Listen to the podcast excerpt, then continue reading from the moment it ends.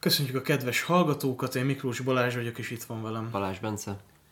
A mai témánk: hétvégén történt egy terrortámadás Bécsben, és hát többen meghaltak. Ugye ez a terrortámadás a Svédenplácon történt.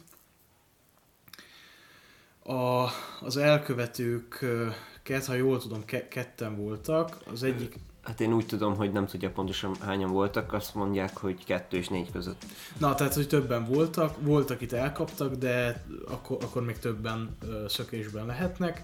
Ennek hatására a magyar elit hadsereg, a TEK felvonult a határnál, mint annó 1848. októberében Görgeivel. Ott állnak a srácok, várják a szökevényeket, és közben, ha jól tudom, 3. szintű terrorkészültséget rendeltek el Magyarországon. A Nagy-Britannia is emelte a terrorkészültségét, és Csehország is szúrópróbaszerűen figyeli a határt. Erről kéne ma beszéljünk. Igen, és ez a terror támadás eredetileg egy zsinagóga ellen indult volna, ugye ott akartak lövöldözni, csak zárva volt, vagy nem volt bent senki, azt nem tudom pontosan, és utána pedig az utcán kezdtek el random emberekre lőni, aminek az is lett a következménye, hogy az összes kóser éttermet és különböző boltot bezártak Bécsben. Úgyhogy jelenleg ez a helyzet, és ami engem érdekel ezen a témával kapcsolatban, az elsősorban az, hogy milyen hatással, mi a multikulturális társadalom hatása, vagy lehet-e ez a hatása, illetve hogy ez egy közvetlen következménye-e annak, és az, hogy a kormány hogy reagálja le ezt az esetet. Tehát már a Bécs, vagy Bécs, az osztrák? Most így az osztrák esetet, hogy reagálja a kormány, illetve... De hogy a magyar kormány? Igen. És hogy maga a terrorizmus, mint olyan, az...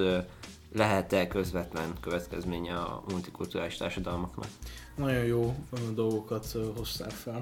Na most még azért annyit erről a hétvégi eseményről, vagy esetről, hogy most friss hír, azt hiszem tegnap derült ki, hogy a szlovák titkosszolgálat tudott ezeknek az embereknek a tevékenységéről. Illetve azt is fontos megemlíteni, hogy a terrortámadás alatt 2 szintén muszlim fiatal segítette a sebesült rendőröket és civileket. Ez elég érdekes képet fest így. Még erre nem tudtam. Én főleg külföldi sajtóban találkoztam ezzel, de azt gondolom, hogy már rögtön itt a beszélgetésünk legelején fontos tisztázni valamit, és leszögeznünk valamit. Hogy az iszlám mint vallás nem egyenlő az iszlám fundamentalizmussal. Tehát ez a két dolog erősen különbözik, és nem lehet és nem is szabad általánosítani arra, hogy minden muzulmán az iszlám fundamentalista. Mert igen, tudjuk, hogy az iszlámnak vannak tanai, amiken belül például a dzsihád előírás, de semmiképpen sem a terrorizmust érti, sem Mohamed próféta, sem az összes többi próféta a dzsihád alatt. Szóval ezeket a dolgokat külön kell választanunk. Hát én nagyon sok kommentet olvastam ezzel kapcsolatban, de először reflektálnék arra, hogy mint dzsihád és mint szent háború, hogy aki tanulmányozza az iszlámot, vagy érdekli az iszlám, az tudja, hogy most olyasmi megy át a Korán, mint a Biblia ment át a 20. századba, hogy mindent megpróbálnak, ráhúzzák azt, hogy ez képletesen van értve. Tehát a dzsihád most úgy értelmezik a nem szélsőséges iszlamisták, hogy az a szent háború saját magunk ellen, a belső rossz ellen. Szóval itt semmiféle konkrét háború nincs szó, de ezt csak így zárójában jegyzem meg, ez persze a szélsőséges iszlámoknál ez teljesen máshogy van. Nagyon sok kommentet olvastam, ami arról szólt, hogy na ugye, a multikulturális társadalom és a nyitott társadalom az ezt eredményezi, hogy bejönnek az iszlámok a fehérek közé, és akkor terrorcselekményeket hajtanak, de itt még nem állt meg a téma, nagyon sokan felhozták azt, hogy bezzeg ezelőtt mondjuk a 20. században nem volt terrortámadás, illetve olyan országokban, ahol nincs nyílt társadalom, mint például Oroszország, ott nincs terror, nincs terrorizmus. Na most ezt így konkrét példákkal, tehát hogy aki hallott már a csecsenföldi terrorcselekményekről. Ezt felszerettem volna hozni, de jó. Vagy felhozhatnám az Irát, mint példát, baszkokat. Nagyon sokféle terrortámadás van olyan országokban is, ahol nem feltétlenül a nyitott társadalom a jellemző, vagy bármiféle multikulturalizmus. És szerintem ezt látva, leszögezve, nem közvetlen okozója a terrorizmusnak a nyitott társadalom. Én inkább ezt a szélsőséges iszlámhoz kötném, és az egyetlen egy megoldás ez nem az, hogy akkor nincs multikulturális társadalom, és a multikulturális társadalom megbukott, hanem az, hogy ezeket az embereket, akik valamilyen szélsőséges szervezethez kapcsolódnak, most végül is nem csak iszlám lehet, ez bármilyen szélsőség lehet. Ugye, mint mondtam, például Írország. Na szóval, hogy ezeket az embereket meg kell figyelni a titkosszolgálatoknak, és időben le kell őket szerelni. És ehhez szerintem elengedhetetlen az Európai Unión belül egy szabad információáramlás a különböző titkosszolgálatok között. Szerintem amúgy egyetértek veled, nem a multikulturális társadalom okozza ezt. Én sokkal inkább gazdasági okokat látok ebben, és a migráció mögött is egyértelműen gazdasági okokat látok, és nem vallás történeti dolgokat. Én azt gondolom, hogy a kapitalizmusnak ez a mérhetetlen fogyasztás vágya, ez a kapitalista bélpoklosság és ez a kapitalista marketing okozza azt, hogy Közel-Keletről és Afrikából, azokból a régiókból, amiket a kapitalizálódó nyugati civilizáció kizsákmányolt évtizedeken keresztül, nyomorba taszított. Ezt tudjuk jól, például a nagy gazdasági világválságokat is a gyarmatokkal nyelette le, mint Franciaország, mint Nagy-Britannia.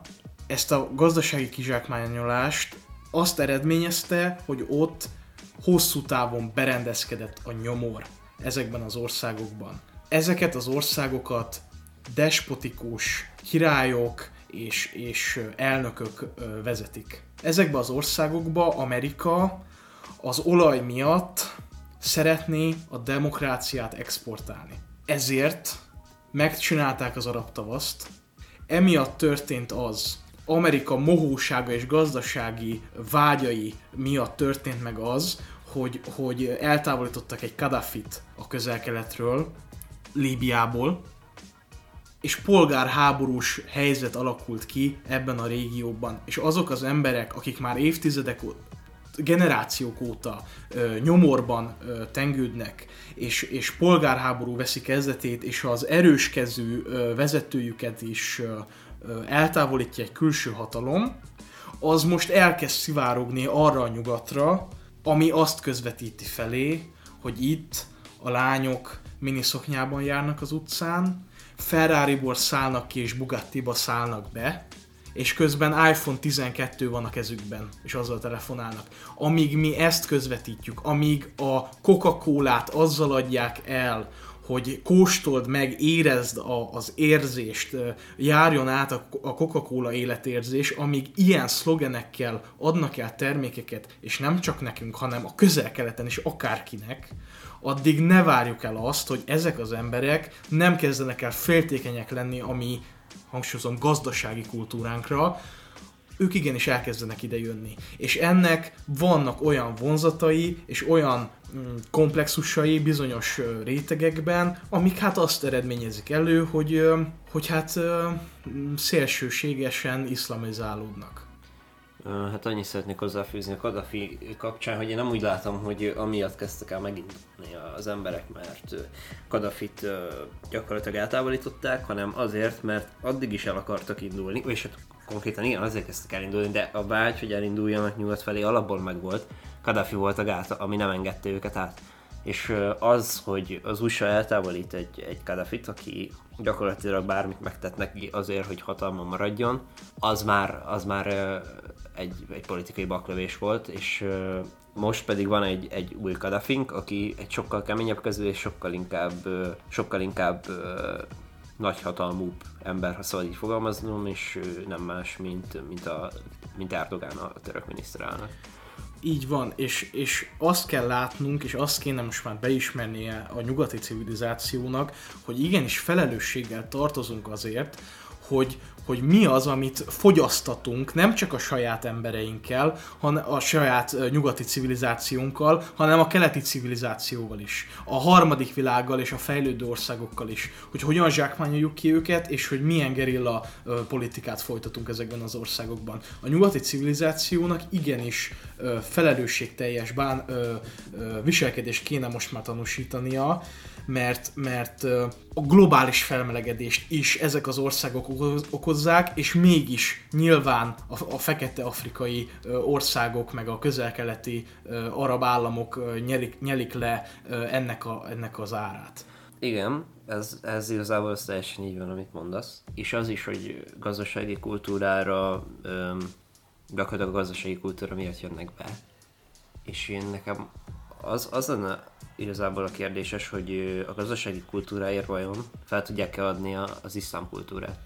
Nem. Azért nem tudják, mert most csak az Oszmánbirodalom példáját vegyük. Az Oszmánbirodalomban, ami egyébként 1923-ig létezett, tehát még nincsen 100 év, hogy az Oszmánbirodalom felbomlott, az Oszmánbirodalomban például a kokáért ott a gazdasági tisztség és a vallási tisztség nem volt elkülönítve. Egy és ugyanazok az emberek, személyek töltötték be ezeket a tisztségeket.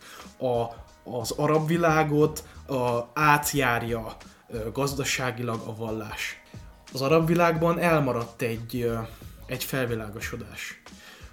A nyugati civilizáció lecserélte a vallást a francia forradalomban, a francia forradalomkor lecseréltük a feudalizmust, helyette lett polgári társadalom, helyette lett később kapitalista, globalista gazdaság. A nyugati civilizáció az elmúlt 230 évben ezt a műveletet végrehajtotta. Nyilván ennek volt egy előzménye egy reformációban, majd egy ellenreformációban, de mégiscsak végrehajtotta. Na most ugyanezen a folyamaton az iszlám nem ment keresztül. Ezért én azt gondolom, hogy nem is lehet elvárás, és nem is tudjuk most jelenleg ezt felmérni, hogy hogyan lehetne az, hogy egy iszlám, vagy egy iszlamista állam hogyan válassza szét a vallását a gazdaságától. Én igazából nem teljesen értek egyet, mégpedig azért, mert a legújabb kutatások, és akkor most az arabometer.org nevű oldalra hivatkozok, ami egy iszlámmal foglalkozó oldal, ami gyakorlatilag statisztikai felméréseket készít különböző körökben.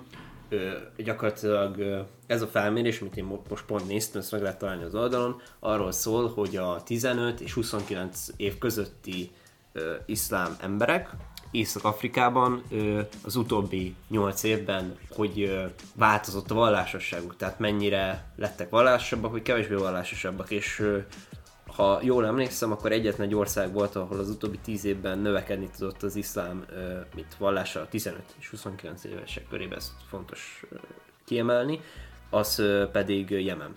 Ezen kívül az összes országban bukott, vagyis hát százalékokat vesztett, a legdurvább Líbia volt, ott 15%-uk mondta magát nem vallásosnak, ez a szám most 50%, 15 és 29 éves körében, és ami párhuzamot lehet vonni az internet megjelenése ezekben az országokban, és a vallásosság lényegtelenedése, még az iszlám országban is. Meg a kapitalizmus, ezt a korosztály targetálja. Ez a célközönség. A nyugati marketingnek a célközönsége az ez a generáció.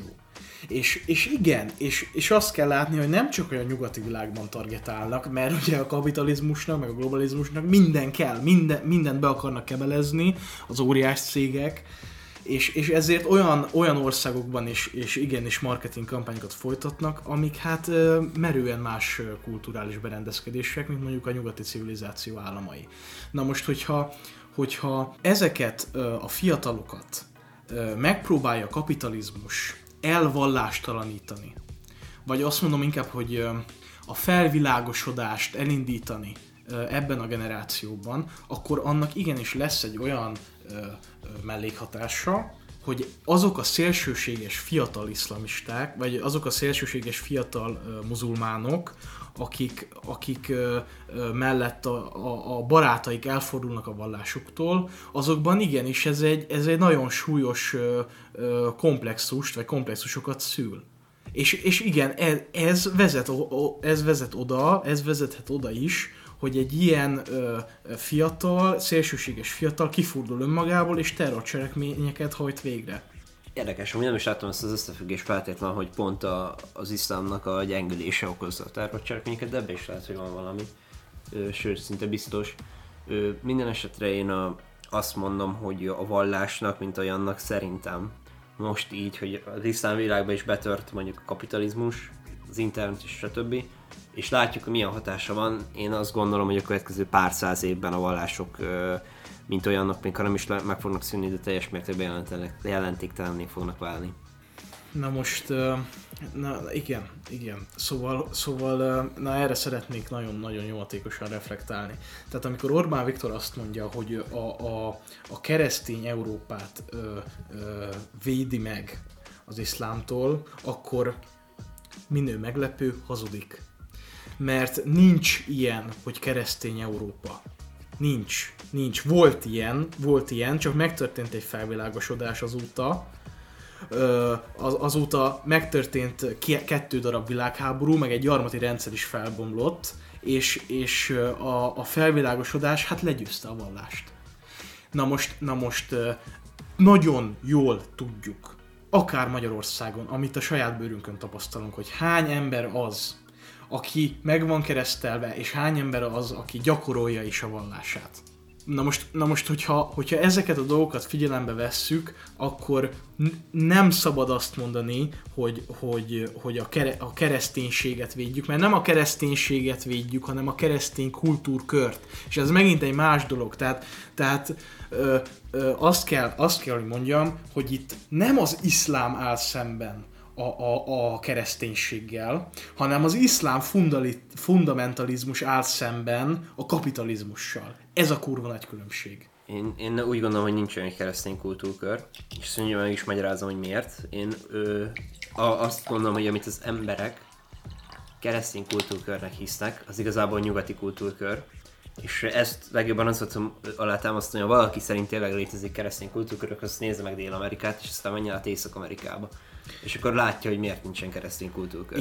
Igen, igazad van. Szinonimaként használtam a kettőt, mert szerintem is a kettő egy is ugyanaz, csak most én abból vezettem le ezt, hogy ugye Orbán Viktor kereszténységet véd, de legfeljebb keresztény kultúrkört véd, ami hát igen a nyugati kultúrkör, meg a nyugati civilizáció, szóval igen, igazad van, egyetértek. De sokkal könnyebb amúgy eladni mondjuk egy keresztény demokrata néppárt az oldalatba, hogy ez keresztény kultúrkör, és ugye a baloldal az nyilvánvalóan nem gyakorolja ezt az egészet, és ők valami teljesen más kifordult dolgot akarnak csinálni. Ez már megint egy politikai kommunikáció, amire egyébként szerintem át is térhetünk, hogy a Fidesz és a különböző kormánypárti híroldalak hogy reagálták le ezt az egész terrorcselekményt. Hát az Origo volt az oldal, ahol a 4 első poszt, amit megnéztem, volt 3 szólt a bécsi terrorcselekményből, és gyakorlatilag majdnem pezsgőt bontottak, hogy végre valami történt, és erről tudnak írni. És azóta is folyamatosan ez megy az arcomba, hogy most hány terrorista még szavazom, mennyi lehet Magyarországon, és mennyire kell félnünk emiatt. Szóval szerinted, de erről te mit gondolsz, hogy gyakorlatilag eltelt az első ilyen migránsozós dolog óta szerintem közel 6 év, és még mindig kihúzzák ezt a kártyát, 5-6, most nem tudom pontosan. Ja. Hát figyelj, most én szerintem az igazi migránsozás az ugye akkor indult be, amikor a szerb határnál 15 kora őszén összegyűlt a migráns tömeg. Ez akkor indult be, ebből 15 év végére lett ugye nemzeti konzultációs, meg nagyon, nagyon komoly propaganda ügy, de el kellett telni egy évnek, 16 októberében volt ugye a migrációs népszavazás Magyarországon, ahol nagyon alacsony volt a részvétel, de azt mondták a részvételi adatok is, tehát azt mutatta a végeredmény is, hogy hát egyhangúan senki nem akar migrációt Magyarországon, nyilván azok közül, akik elmentek szavazni. Én azt gondolom egyébként, független attól, hogy Fidesz nem Fidesz, Orbán Viktor nem Orbán Viktor, Magyarországon elhanyagolható azoknak az embereknek a száma, akik migrációpártiak. És nem tudom, hogy ez amiatt van-e, mert a kormánypárti kommunikáció így betalált volna. Én sokkal inkább azt gondolom, hogy a kormány propaganda nagyon jó érzékkel mérte fel, hogy ez a téma, ez Magyarországon mennyire be fog találni. És ezért nyúltak ehhez a témához hozzá. Szerintem Magyarországon széles tömeg az, aki elutasítja a migrációt. Pártállástól függetlenül. És hogyha megnézed, az ellenzéki pártok sem kampányolnak azzal, hogy engedjük be a migránsokat és willkommen. Egyszerűen azért, mert ők is érzik, hogy hát ez nem egy népszerű téma Magyarországon már olyan szempontból, hogy migránsokat engedjünk be. Még hogyha így is gondolják az ellenzéki pártok, meg ezt is tennék, akkor sem mondják ezt, mert rendkívül kontraproduktív lenne. Én attól tartok, hogy Magyarországon igenis, hát sajnos nem sajnos, létjogosultsága van ennek a dolognak. Nem tudom, tehát az, hogy a Fidesz ezt elsőként nyúlt ehhez kiváló eszközzel és eszközérzékkel, hát most nem tudok mit mondani. Elég azt megnézni, hogyha jól emlékszem, ugye Ásodhalom polgármestere volt a torockai, aki elsőként mondta azt még jobbikosként, hogy ide déli határzárat kell, kerítést kell felépíteni. Ő javasolta elsőként, és már a 18-as kampányban már a Jobbik, mint kerítés ledöntő párt szerepelt a Fidesz propagandájában. Tehát azt gondolom, hogy a Fidesz tökéletesen érte el azt, hogy ehhez a migráció témához hozzányúlt, úgy nyúlt hozzá, hogy az emberek is népszerűnek gondolják, és mindazonáltal fel tudta a saját propaganda gépezetét arra használni, hogy elhitesse az emberekkel, meg a szavazóikkal azt, hogy hát az ellenzék pedig le akarja dönteni ezt a kerítést. Most szerintem azt látni kell, hogy Magyarországon migráció, mint olyan az még hogyha nem is létezik úgy, ahogy mi gondoljuk, de azt mondjuk nézzük meg, hogy a kormányzati kommunikációban nagyon fontos elem volt az, hogy a migránsok jönnek és elveszik a magyarok munkáját. Ha valaki tényleg azt akarja látni, hogy valaki elveszi a magyarok munkáját, akkor az menjen el Kelet-Magyarországra és nézze meg, hogy mi történik az Ukrajnából bejövő vendégmunkásokkal, vagy menjen el Észak-Magyarországra és nézze meg, hogy Szlovákiából átjött különböző mérnökök és jobban képzett emberek mit csinálnak az autógyárainkban és stb. Mert itt az a szomorú szituáció alakult ki, hogy Ukrajna például Ukrajnából nézve Magyarország egy olyan megélhetési, gyakorlatilag sokaknak az egyetlen megélhetési lehetősége, és itt kisebbségiektől főképp, de veszik el a magyarok munkáját, nem is kis számot, tehát 10 000 munkahelyekről is van szó akár. Szóval azt mondom, hogy a kormányzati kommunikáció ilyen téren ez nem gondolom azt, hogy helyes lenne, és azt, hogy az ellenzék ebben miért nem állt bele, ezt nem tudom, de ez most csak így egy ilyen kitérő volt, ami eszembe jutott közben. Egyébként pedig szerintem nem az történt, hogy felmérték az embereket, majd legyártották nekik ezt, hogy a migránsok bejönnek, és akkor mi ezt is szavazza a Fideszre. Ez szerintem sokkal inkább úgy történt, hogy elkezdték tolni ezt a propagandát, és amikor már úgy érezték, hogy na itt most már az embereknek döntő többsége emellett van, akkor beleálltak. Figyelj, tudod mi van, tehát a nemzeti konzultáció az egyszerre propagandaeszköz, meg egyszerre közvéleménykutatás. Tehát igazad is van, meg nem is, meg nekem is igazam is van, meg nem is. De az milyen kérdés volt? Jó, nem is emlékszem, volt a kérdés, de hát ez valami borzalmas volt ez a kérdés. Akarja-e ön, hogy migránsok lakjanak az otthon mellett? Nem tudom, valami ilyes volt a szövege. Jó, tehát felháborító az összes ilyen kérdéssort. Tehát véletlenül sem halálbüntetésről, melegjogi vagy abortusz kérdésben, eutanázia kérdésben folytatunk népszavazásokat, meg nemzeti konzultációkat, nem? Nekünk Soros terv 2.0-ákról, meg migrációról kell folytatnunk ilyeneket.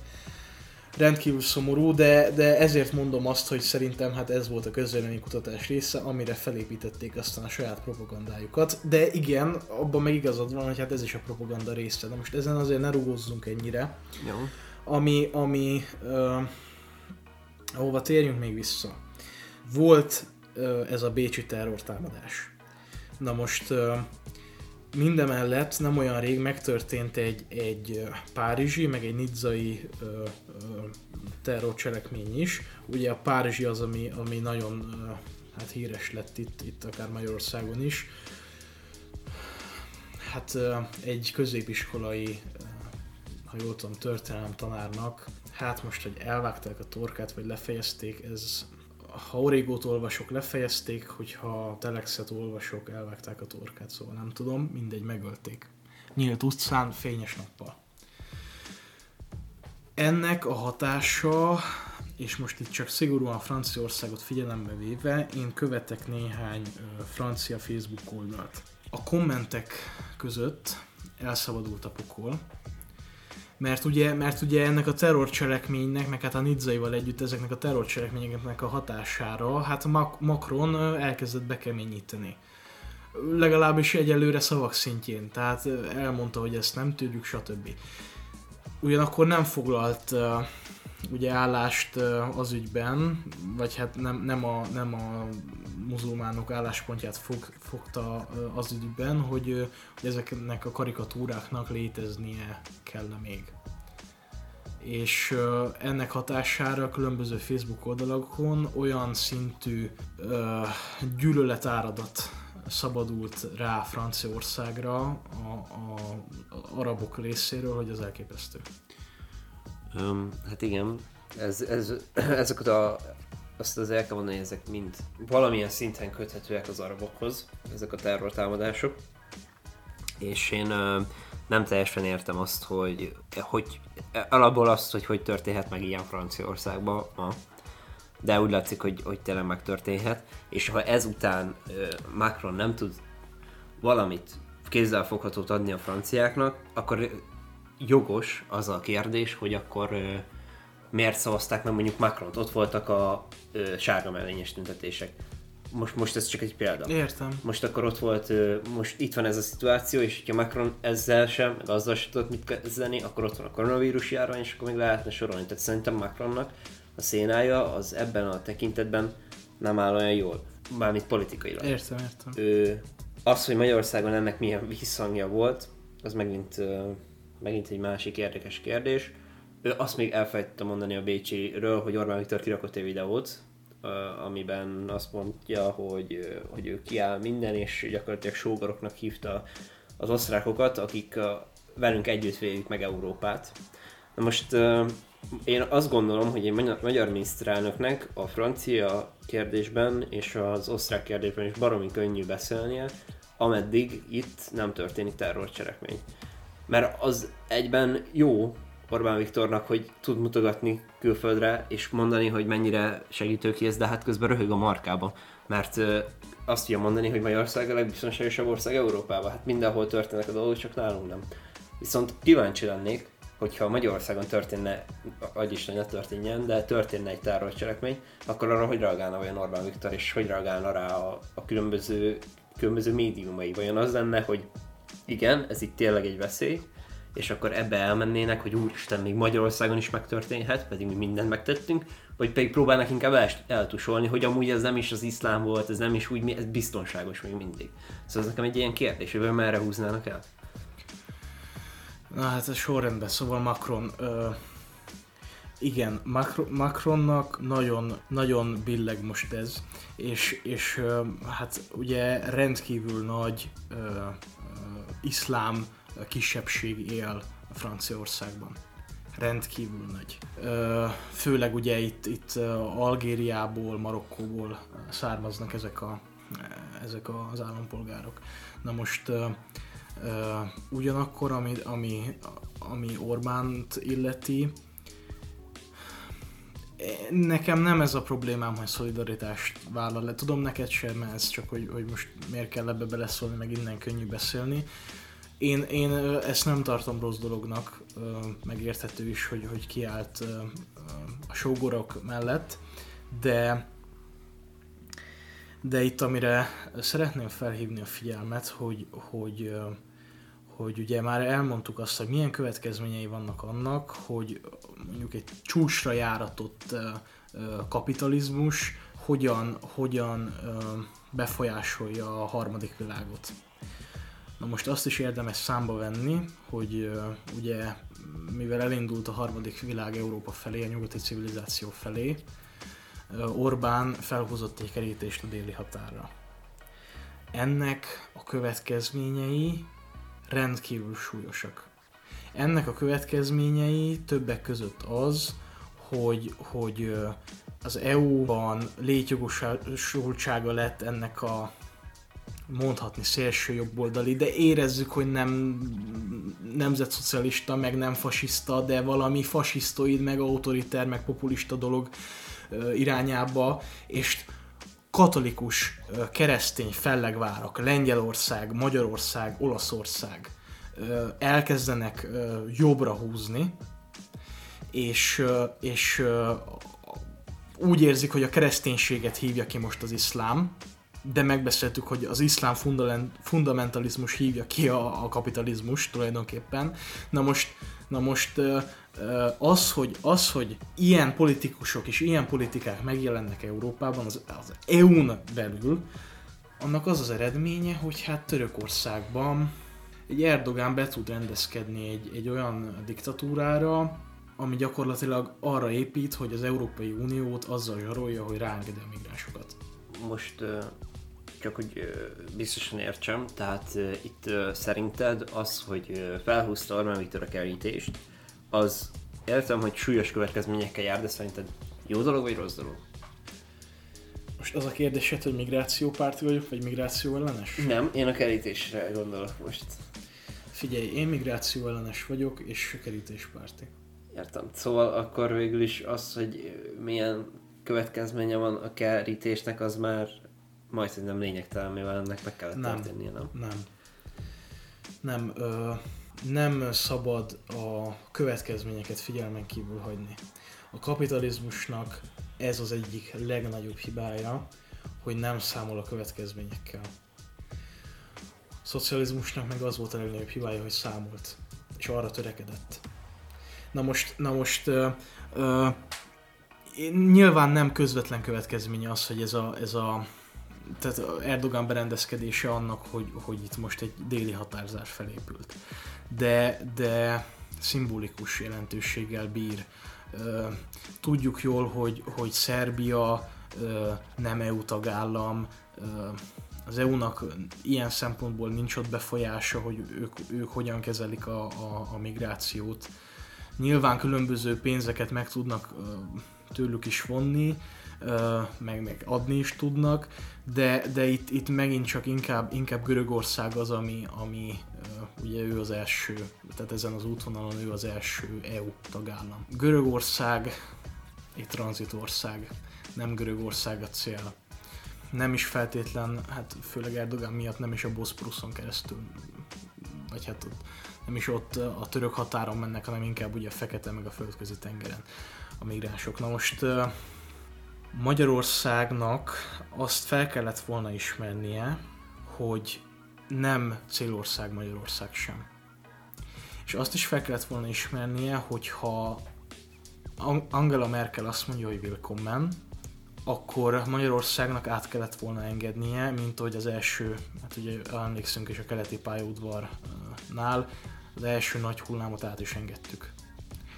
Magyarországnak semmiképpen sem kéne támogatni a migrációt, de az, hogy így megfékezi, azzal igenis számolni kell, hogy a Balkánt és leginkább Törökországot milyen mélyre taszítjuk. Mert